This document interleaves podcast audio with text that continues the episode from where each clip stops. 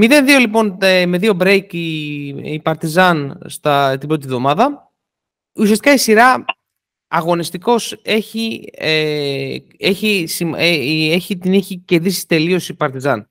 Δηλαδή μέσα στο παρκέ ο Μπράντοβιτς έχει κάνει τις κατάλληλες προσαρμογές, έχει χτυπήσει εκεί που πονάει η Real πάρα πολύ, δηλαδή στα γκάρντις, έχει χτυπήσει με αθλητικές πεντάδες, ε, παίζει τεράστιο ρόλο στο δεύτερο παιχνίδι το ότι λείπει ο Ταβάρες. Αμυντικά όλο το πλάνο της Real έχει στηθεί γύρω από τον ε, Ταβάρες και το πώς τον οδηγούν, οδηγούν τα αντίπαλα γκαρντ πάνω στον Ταβάρες οι παίκτες της Real ώστε να μην ε, απο, αποτελούν κίνδυνο οι υπόλοιποι γκαρντ, οι, οι αντίπαλοι γκαρντ.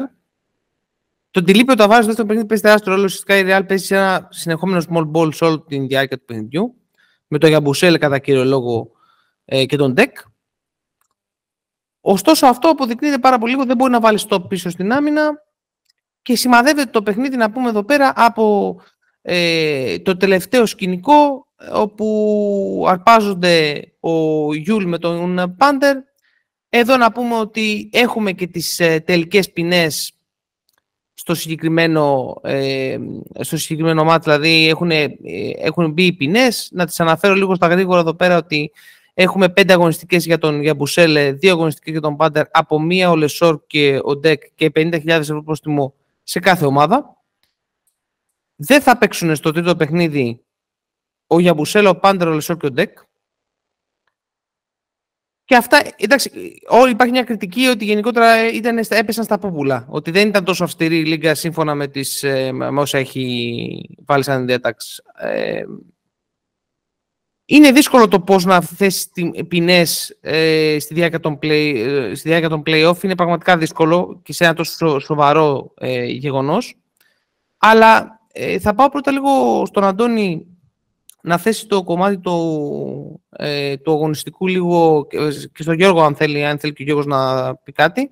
Και μετά να συζητήσουμε αυτό για τις ποινές λίγο πόσο δύσκολο είναι και πόσο ε, μπορούν να επιβληθούν ποινές σε αυτήν σε αυτή τη φάση της σεζόν. Ε, Γιώργο, ίσως θα ήθελες εσύ να ξεκινήσεις; Ωραία. Ε, πολύ σύντομα να πω ότι no Tavares no party. Αυτό είναι η αλήθεια για το είναι Real πίσω στην άμυνα. Δεν μπορεί, είναι, η περιφέρεια της Real έχουμε πει έχει προβλήματα, τα λέμε όλη τη χρονιά. Δυστυχώς για εκείνη, αντίπερα και ο Πάντερ και ο Έξουμ είναι σε εξαιρετική κατάσταση όπως και ο Νάναλι. Πάρα πολύ καλή το τρικ του Ομπράντοβιτς με το να δώσει το δεύτερο rotation τον Έξουμ και τον Νάναλι απέδωσε. Γιατί έδωσε μεγαλύτερο βάθος στη διάρκεια της απόδοσης της ε, Παρτίζαν. Από εκεί και στο εξής, ε, αν δεν επιστρέψει ο Ταβάρες, δεν πιστεύω ότι μπορεί να αντιμετωπιστεί, δεν μπορεί αμυντικά να τους ακολουθήσουν, δεν έχουν το φόβητρο μέσα. Ξεκινάει νομίζω σε μια σήμερα βασικό στην Ισπανική Λίγκα, επομένως είναι εντάξει. Ναι, ναι, οπότε ξεκινάει. Αυτό δεν είναι μεγάλο κομμάτι για την Real. Τώρα, βέβαια, προσωπικά με ρωτάτε, έχω ξενερώσει πάρα πολύ με τις ποινές για το συγκεκριμένο ζευγάρι. Και πιστεύω ότι θα ζήσουμε επεισοδιακά παιχνίδια στο Βελιγράδι. Θα είναι πολύ, πολύ εχθρική ατμόσφαιρα. Δεν... Πιστεύω ότι έτσι όπως εξελίχθηκε όλη αυτή η διαδικασία με τις ποινές, ε, ε, όχι σκάνδαλο, τουλάχιστον αστείες, δηλαδή ας πούμε ο Γιούλ δεν έχει πάρει τίποτα, ε. ο Γιούλ παίζει κανονικά, για παράδειγμα πάει και ρίχνει μπουνιά στη μούρη του άλλου. Δηλαδή είναι, είναι τραγικό, αλλά στο καθαρά αγωνιστικό κομμάτι ο Ζέλικο έκανε και στον Νούπο Ματ στον, ε, στο Ματέο και ανέδειξε ό,τι μπορούσε να αναδείξει από την κακή ε, απεριφέρεια της ε, Ρεάλ. Όταν έχεις, όταν έχεις το χεδόνια να σου βάζει και να σκοράρει και να βασίζεσαι από αυτόν σε κάποια πράγματα, να μην παίρνεις καθόλου σκορ από Γιούλ, Σέρχιο, Σέρχη βασικά και να βασίζεις στο deck και να ρίχνεις και το Ράντολφ κιόλας μέσα, δεν θα κάνουμε όλα χταρμά. Δεν γίνεται δουλειά. Το πλάνο της Παρτίζαν απέδωσε. Αμυντικά δεν ήταν πολύ συνεπής. Επιθετικά δεν μπόρεσε να την κοντρολάρει η Ρεάλ. Και αυτή η αιτία, όπως είπαμε, είναι ο Ταβάρες. Αυτό δεν έχω τίποτα άλλο να πω. Πιστεύω ότι και να κλείσουμε το σχόλιο με αυτό το παιχνίδι, ότι η Παρτίζαν ε, θα το καθαρίσει αν όχι με 3-0, 3-1 σίγουρα. Αλλά για μένα έπρεπε σειρά να σταματήσει εδώ. Αυτά. Τα είπα λίγο μαζεμένα, αλλά για να βοηθήσω τη ροή του χρόνου. Αντουάν, θα θέλεις να κάνεις κάποιο σχόλιο. Ε, εντάξει, ότι θα κλείσει σε 3-0 δεν είναι απόλυτα σίγουρο, γιατί ο Πάντερ και ο Λεσόρ είναι τεράστια τεράστια παραγωγή και επιθετική και οι δύο και αμυντική ο Λεσόρ. Ε, ο καταλήτης Ταβάρες έλειπε στο δεύτερο παιχνίδι, ήταν πολύ πιο εύκολο να μπει στο καλάθι ο Έξουμ, αλλά νομίζω ότι το μεγαλύτερο πρόβλημα της, ε, της Real, το ανέφερα και στο τελευταίο podcast, είναι ότι δεν είχε ένα ξεκάθαρο πλάνο το πώς ε, θα χρησιμοποιήσει τους καλύτερους παίκτες, κρύβοντας ταυτόχρονα ε, τις αδυναμίες τους. Ε, ο μοναδικός κανονικός παραγωγικός γκαρντ της Real είναι ο Σέρχιο. Οποιαδήποτε άλλη επιλογή δεν μπορεί να λειτουργήσει για τη Real. Ε, το funneling στον, ε, προς τον Ταβάρες είναι η μοναδική αμυντική επιλογή. Δεν, δεν μπορεί να λειτουργήσει αλλιώς. Μιλάμε τώρα επί πραγματικού, πραγματικού γεγονότος και όχι τι θα μπορούσε και τι θα γινόταν. Ε, επομένως, ε, πολύ σωστά ο κότσο Μπράντοβιτς, όποτε έπαιξε ο Σέρχη, ο Λίγκες το χτύπησε αμυντικά και δεν βρήκε τρόπο να το καλύψει ο Τσούς Ματέο αυτό το πράγμα. Πολύ πιο aggressive και στοχευμένη η Παρτιζάν σε σχέση με τη Real. Ε, τα rotation τα, φτιά, τα έφτιαξε. Επιμένω πολύ στα rotation, γιατί τα match και τα rotation στο δικό μου το μυαλό είναι όλο το play of basketball. Ε, είναι πάρα πολύ ωραία τα, τα τριγύρω, τα, οι θεωρίες ή ό,τι παίζεις όλη τη χρονιά. Αλλά το play of basketball είναι το πώς καθορίζεις τα rotation σου, πότε θα μπει ποιος απέναντι σε ποιον ε, και τα match-up, τα ποιος είναι απέναντι σε ποιον. Είναι λίγο raw material το play of basketball. Ε, σε αυτό το κομμάτι κέρδισε κατά κράτος ο, ο κότσο Μπράντοβιτς. Ε, έχοντας εξ αρχής ε, λόγω συνθήκων περιορισμένο rotation, το βοήθησε πάρα, πάρα πολύ αυτό στην εξέλιξη των παιχνιδιών. Άλλαξε λίγο το πότε μπαίνει και πότε βγαίνει ο καθένας ακριβώς πάνω στις αδυναμίες ε, της Real. Ε, το θέμα των γκαρντ της Real το συζητάμε όλο τον χρόνο. Εντάξει, ο Γιούλ δυστυχώς ή ευτυχώς ε, μετά από τους συνεχόμενους τραυματισμούς είναι πλέον πάρα πολύ δύσκολο να είναι καθοριστικός παράγοντας και θα έπρεπε απλώς να χρησιμοποιείται για κάποια πεντάλεπτα, εξάλεπτα για να σου δώσει κάτι το απρόβλεπτο. Ε, ο Γκος δυστυχώς, επιμένω για το θέμα του Γκος, δεν είμαι αντικειμενικός, αλλά επιμένω ότι δεν είναι για αυτό το επίπεδο μπάσκετ. Κυρίως λόγω της ε, πολύ κα, ε, κακής του αμυντικής ε, ε, τεχνικής στο να κάνει navigate στα screen. Ε, αυτό λειτουργεί απροσανατολιστικά σε όλο το αμυντικό σχέδιο της, ε, της ε, Real. Και τελευταίο ότι οτιδήποτε άλλο σχήμα με το Χάγκα και τους ημίψιλους κτλ. Είδαμε και πέρσι στον τελικό ότι δεν μπορεί να είναι παραγωγικό για μεγάλα χρονικά διάστημα, διαστήματα του, του παιχνιδιού. Ε, στο καθαρά αγωνιστικό κομμάτι, αν δεν είχαν γίνει αυτά τα παράδεκτα πράγματα, γιατί εντάξει τώρα ε, μπορεί να συμβαίνουν στον μπάσκετ αυτό, αλλά δεν είναι ωραίο να συμβαίνουν. Ε, και, λέει, και μιλάει κάποιος ο οποίος έχει δει τίλο και των γονέων ε, στο NBA τη δεκαετία του 90. Ε, πράγματα τα οποία μπορεί να, να προκύψει και τραυματισμός είναι ακόμα χειρότερο. Χαλάει όλη την, την ουσία του, του πράγματος. Ε, Αυτά σε γενικές γραμμές για το παιχνίδι. Πες μας δύο-τρία πράγματα για το παιχνίδι και εσύ για τα παιχνίδια. Ε, πέρα και να κάνουμε και ένα τελευταίο κύκλο με το σχολιασμό των ποινών που θεωρώ ότι ήταν τρομερά δύσκολο τάσκ. Έτσι κι αλλιώς σε μια δυσκίνητη Ευρωλίγκα να, πά, να βγάλει ποινές σε μάτς που οδηγούν ε, στο Final Four που είναι το, το, το κερασάκι του όλου προϊόντος που λέγεται Ευρωλίγκα. Είναι, ήταν ένα πάρα πολύ δύσκολο task έτσι κι αλλιώς. Ναι. Ε, ωραία, να ξεκινήσω λίγο από το του παιχνιδιού, τα αγωνιστικά. Ε, για μένα, εγώ θα υπογράμμιζα έτσι λίγο σαν βασική διαφορά μέσα στις δύο ομάδες το πώς έχουν ε, ροή, το πώς επιλέγουν να στήσουν τις επιθέσεις τους. Δηλαδή, ε, μου κάνει μεγάλη εντύπωση ο τρόπος που οι Real ώρες ε, κατεβαίνει στην επίθεση. Και θεωρώ ότι αυτό τη κοστίζει και σε αμυντική μετάβαση. Δηλαδή, δεν, ξέρω, δεν νομίζω ότι φταίει η έλλειψη άσου ας πούμε, κλασικού, γιατί και πέρσι αυτό έλειπε σε μεγάλο βαθμό. Δηλαδή δεν υπήρχε πρωτοκλασάτος ιδανικός άσος. Είδαμε ότι κατέβηκε στο Final Four ας πούμε, αρκετές επιθέσεις της έστηνε ο Αμπάλντε, σε άλλες μισές ο Γιούλ.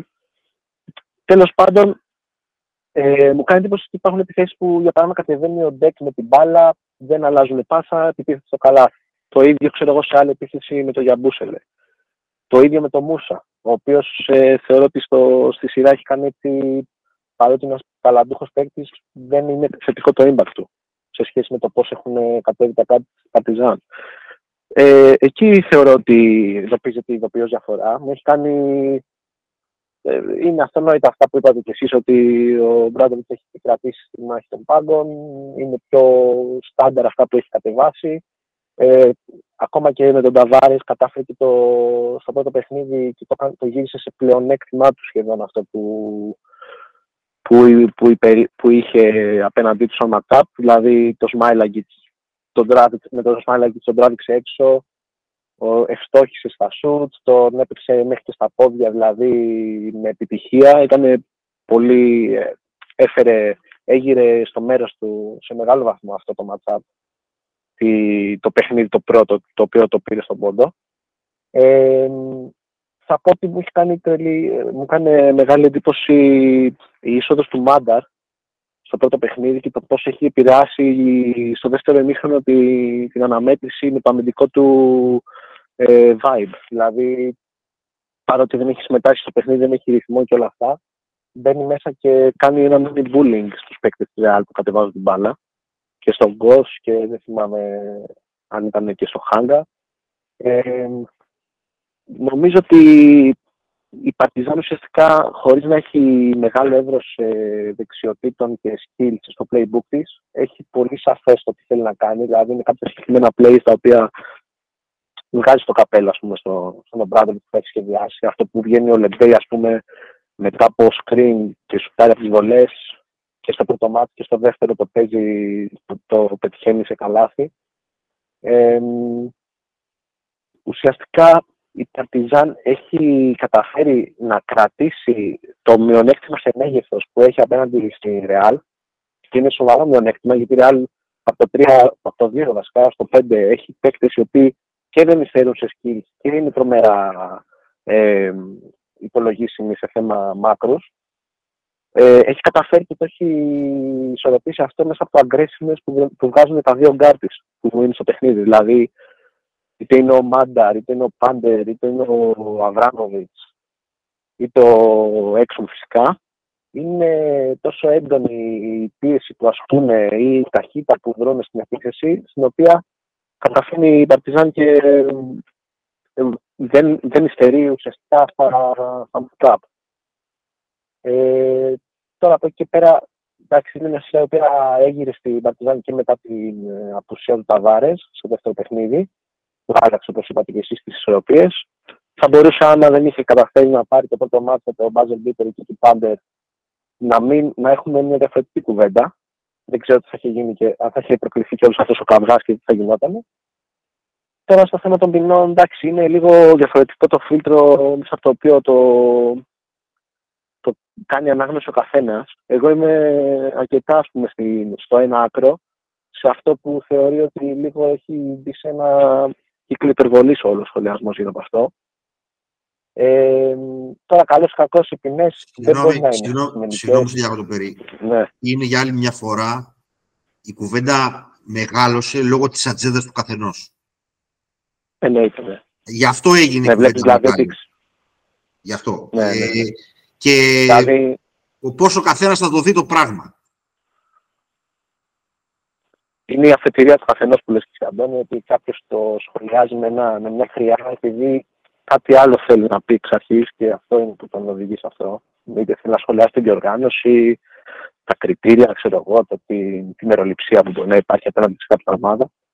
Για μένα, εντάξει, ε, για μένα ξεκινάει το γεγονός ότι προφανώς ήταν πολύ άσχημα αυτά που έγιναν. Είναι πολύ ε, χαρακτηριστικό ότι ένας παίκτης είτε τραυματίστηκε είτε έφτασε κοντά σαν τραυματιστή. Ειδικά αυτή η ενέργεια είναι πραγματικά η πιο, αυτή που βάρινε και περισσότερο το, λίγο το, την όλη εικόνα. Ε, Καλό κακό, μην γελιόμαστε. Οι ποινέ είναι τέτοιες ώστε να μην πληγεί όσο γίνεται περισσότερο η, το πρεστή της διοργάνωση και το στάτου των επόμενων παιχνιδιών. Δηλαδή, είναι σαφές αυτό από την Ευρωλίκα, δεν έχει κανείς αμφιβολία από αυτού. Ε, θα ήταν διαφορετικά τα πράγματα σε regular season και τα σχετικά. Θα ήταν τελείως διαφορετικές οι ποινές σε ναι, regular ναι. season. Α αυτό συμφωνούμε όλοι. Σίγουρα, σίγουρα. Δηλαδή, ε, εκεί πέρα ψάχνεις να δεις ότι, OK, πάμε να σώσουμε ότι σώζεται, ας πούμε. Ε, απλά εδώ ανήκω και λίγο στην πλευρά ότι ε, θεωρώ ότι οι παίκτες δεν είναι εγκληματίες. Κανένας δεν είναι. Ε, άμα ήταν εγκληματίε κάποιου βαθμού, δεν θεωρώ ότι θα έπαιζε σε αυτό το επίπεδο. Είναι μια πολύ ατυχή στιγμή, ειδικά αυτό που κάνει ο Γιαμπουσέλε. Ε, πιστεύω ότι το θέμα πρέπει να, να λυθεί και από τους ίδιους, δηλαδή τουλάχιστον να μειωθεί το, το εύρος αυτού που έγινε μέσα από την κατάλληλη στάση τους μετά από αυτό και τη συγγνώμη που προφανώς ζητάνε, είτε θέλουν είτε όχι. Ε, και να πάμε παρακάτω, ας πούμε, όσο γίνεται. Δηλαδή, ακόμα και αυτό του Γιούλ, για παράδειγμα, ο Γιούλ κάνει ένα διαχειρικό φάουλ. Δεν ξέρω αν ε, μπορεί να υπολογίσει το τι θα ακολουθήσει. Είναι πιο εύστοχη, θεωρώ, η ποινή στον Πάντερ, του οποίου η έλλειψη ψυχραιμίας και η αντίδραση σε αυτό φαίνει και όλα τα υπόλοιπα. Δηλαδή, άμα δεν ύψωνε τη γροθιά του απειλητικά, δεν θα ακολουθούσε και όλο αυτό το τουρλουμπούκι, ας πούμε. Σε, τελειω, σε τελειωμένο μάτσο, έτσι. Ε, ναι, ναι, αυτό μετράει πάρα πολύ. Το πώς θα επηρεάσει στο αγωνιστικό. Ε, sorry, δεν άκουσα και εδώ. Όχι, αυτό, αυτό, σε τελειωμένο μάτς πήγαν και το κάνουν show. Ναι, ναι, ναι. Ε, υπάρχει προφανώς και αυτή η πλευρά ότι επειδή ήταν και τελειωμένο το μάτς, γι' αυτό και πήγαν και το κάνανε. Τέλος πάντων, από εκεί πέρα το σταθμιστικό πιστεύω ότι αυτές οι ποινές όπως ε, έχουν ε, κάτσει, δεν ξέρω τι θα γίνει από εκεί και πέρα. Υπάρχει και μια παραφιλολογία ότι μπορεί να μην ισχύσει για το Final Four. Τέλος πάντων, δεν ξέρω τώρα αυτό. Δεν, δεν μπορώ να έχω ξεκάθαρη άποψη τι είναι σωστό και τι είναι λάθος. Θεωρώ πάντως αγωνιστικά ότι εν τέλει θα δει κερδισμένη πάλι η Παρτιζάν. Γιατί είναι η ομάδα που έχει στόχευση προπονητή θα συνεχίσει να παίζει αυτό που παίζει ξεκάθαρα, όσο μεγάλες και αν είναι απουσίες του Πάντερ και του Λεσόρ. Είναι αντίστοιχα μεγάλες και του Γιαμπουσέλε και του Μπέκ, γιατί είναι οι πιο ας πούμε, χαρακτηριστικοί εκφραστές σε θέμα επιθετικών πρωτοβουλειών γενικά. Οπότε χάνει ο ένας το ένα, χάνει ο άλλος το άλλο, θα επικρατήσει η ομάδα η οποία είναι πιο, ε, πιο οργανωμένη γενικότερα, θεωρώ, μετά από αυτό και φυσικά έχει και την έδρα και το κλίμα υπέρ Πολύ ωραία. Δεν, ε, δεν, θα, γυρίσει, δεν θα γυρίσει η σειρά στο, στη Μαδρίτη, είναι ξεκάθαρο.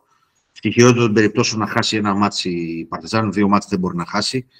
Ε, πρέπει να γίνουν adjustments τα οποία δεν νομίζω ότι μπορεί να τα κάνει ο Τσουσματέου και ίσως να μην έχει και τα εργαλεία να τα κάνει. Δηλαδή, πλην του, του Μούσα, ο οποίος πραγματικά θεωρώ ότι δεν έχει μπει στη σειρά, ε, κάτι άλλο να παρουσιάσει, εκτός από αυτά που παρουσίασε, δεν ε, υπάρχουν.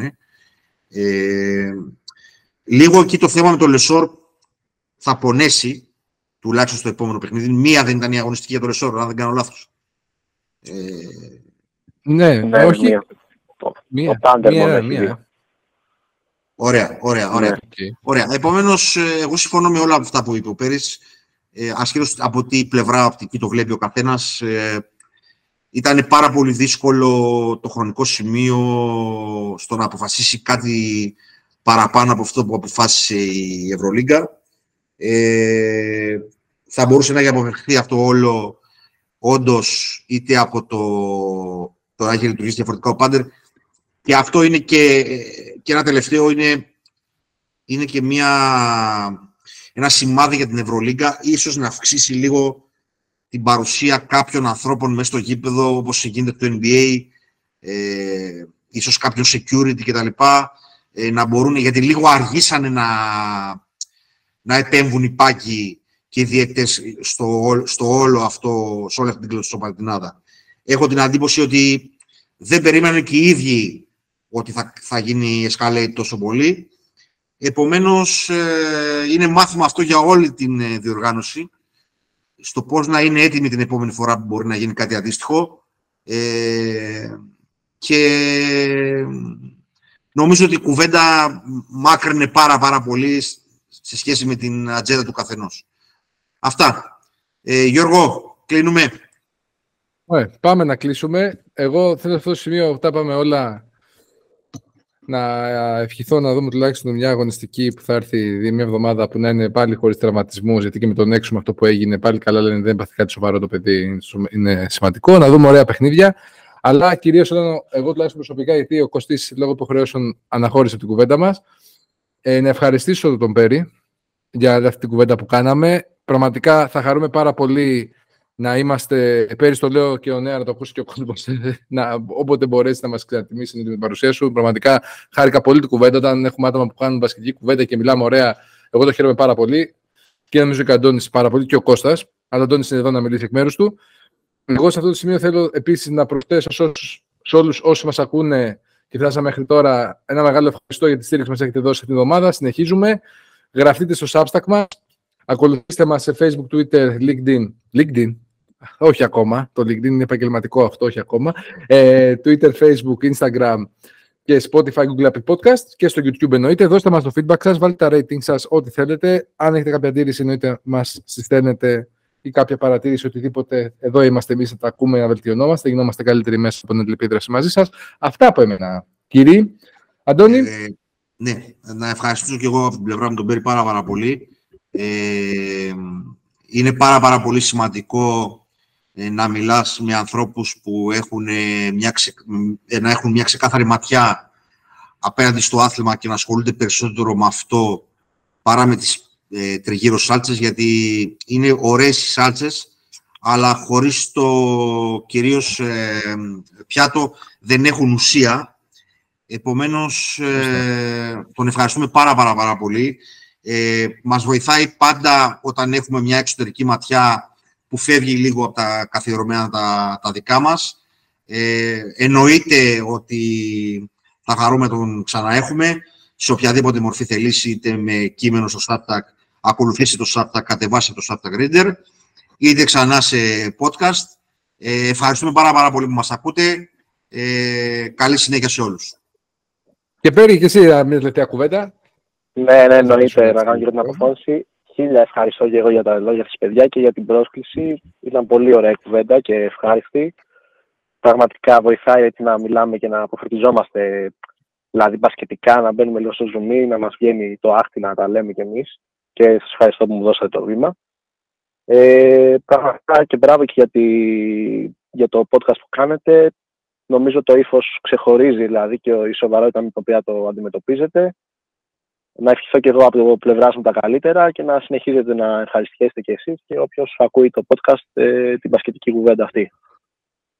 Ευχαριστούμε πάρα πολύ, Πέρι. Να είστε καλά. καλά αυτά, αυτά από την ομάδα των δύο Rounders. Μείνετε συντονισμένοι. Ακριβώς, καλή συνέχεια σε όλους. Θα περνάτε όμορφα και μέχρι την επόμενη φορά θα τα πούμε. Καλή συνέχεια σε όλους.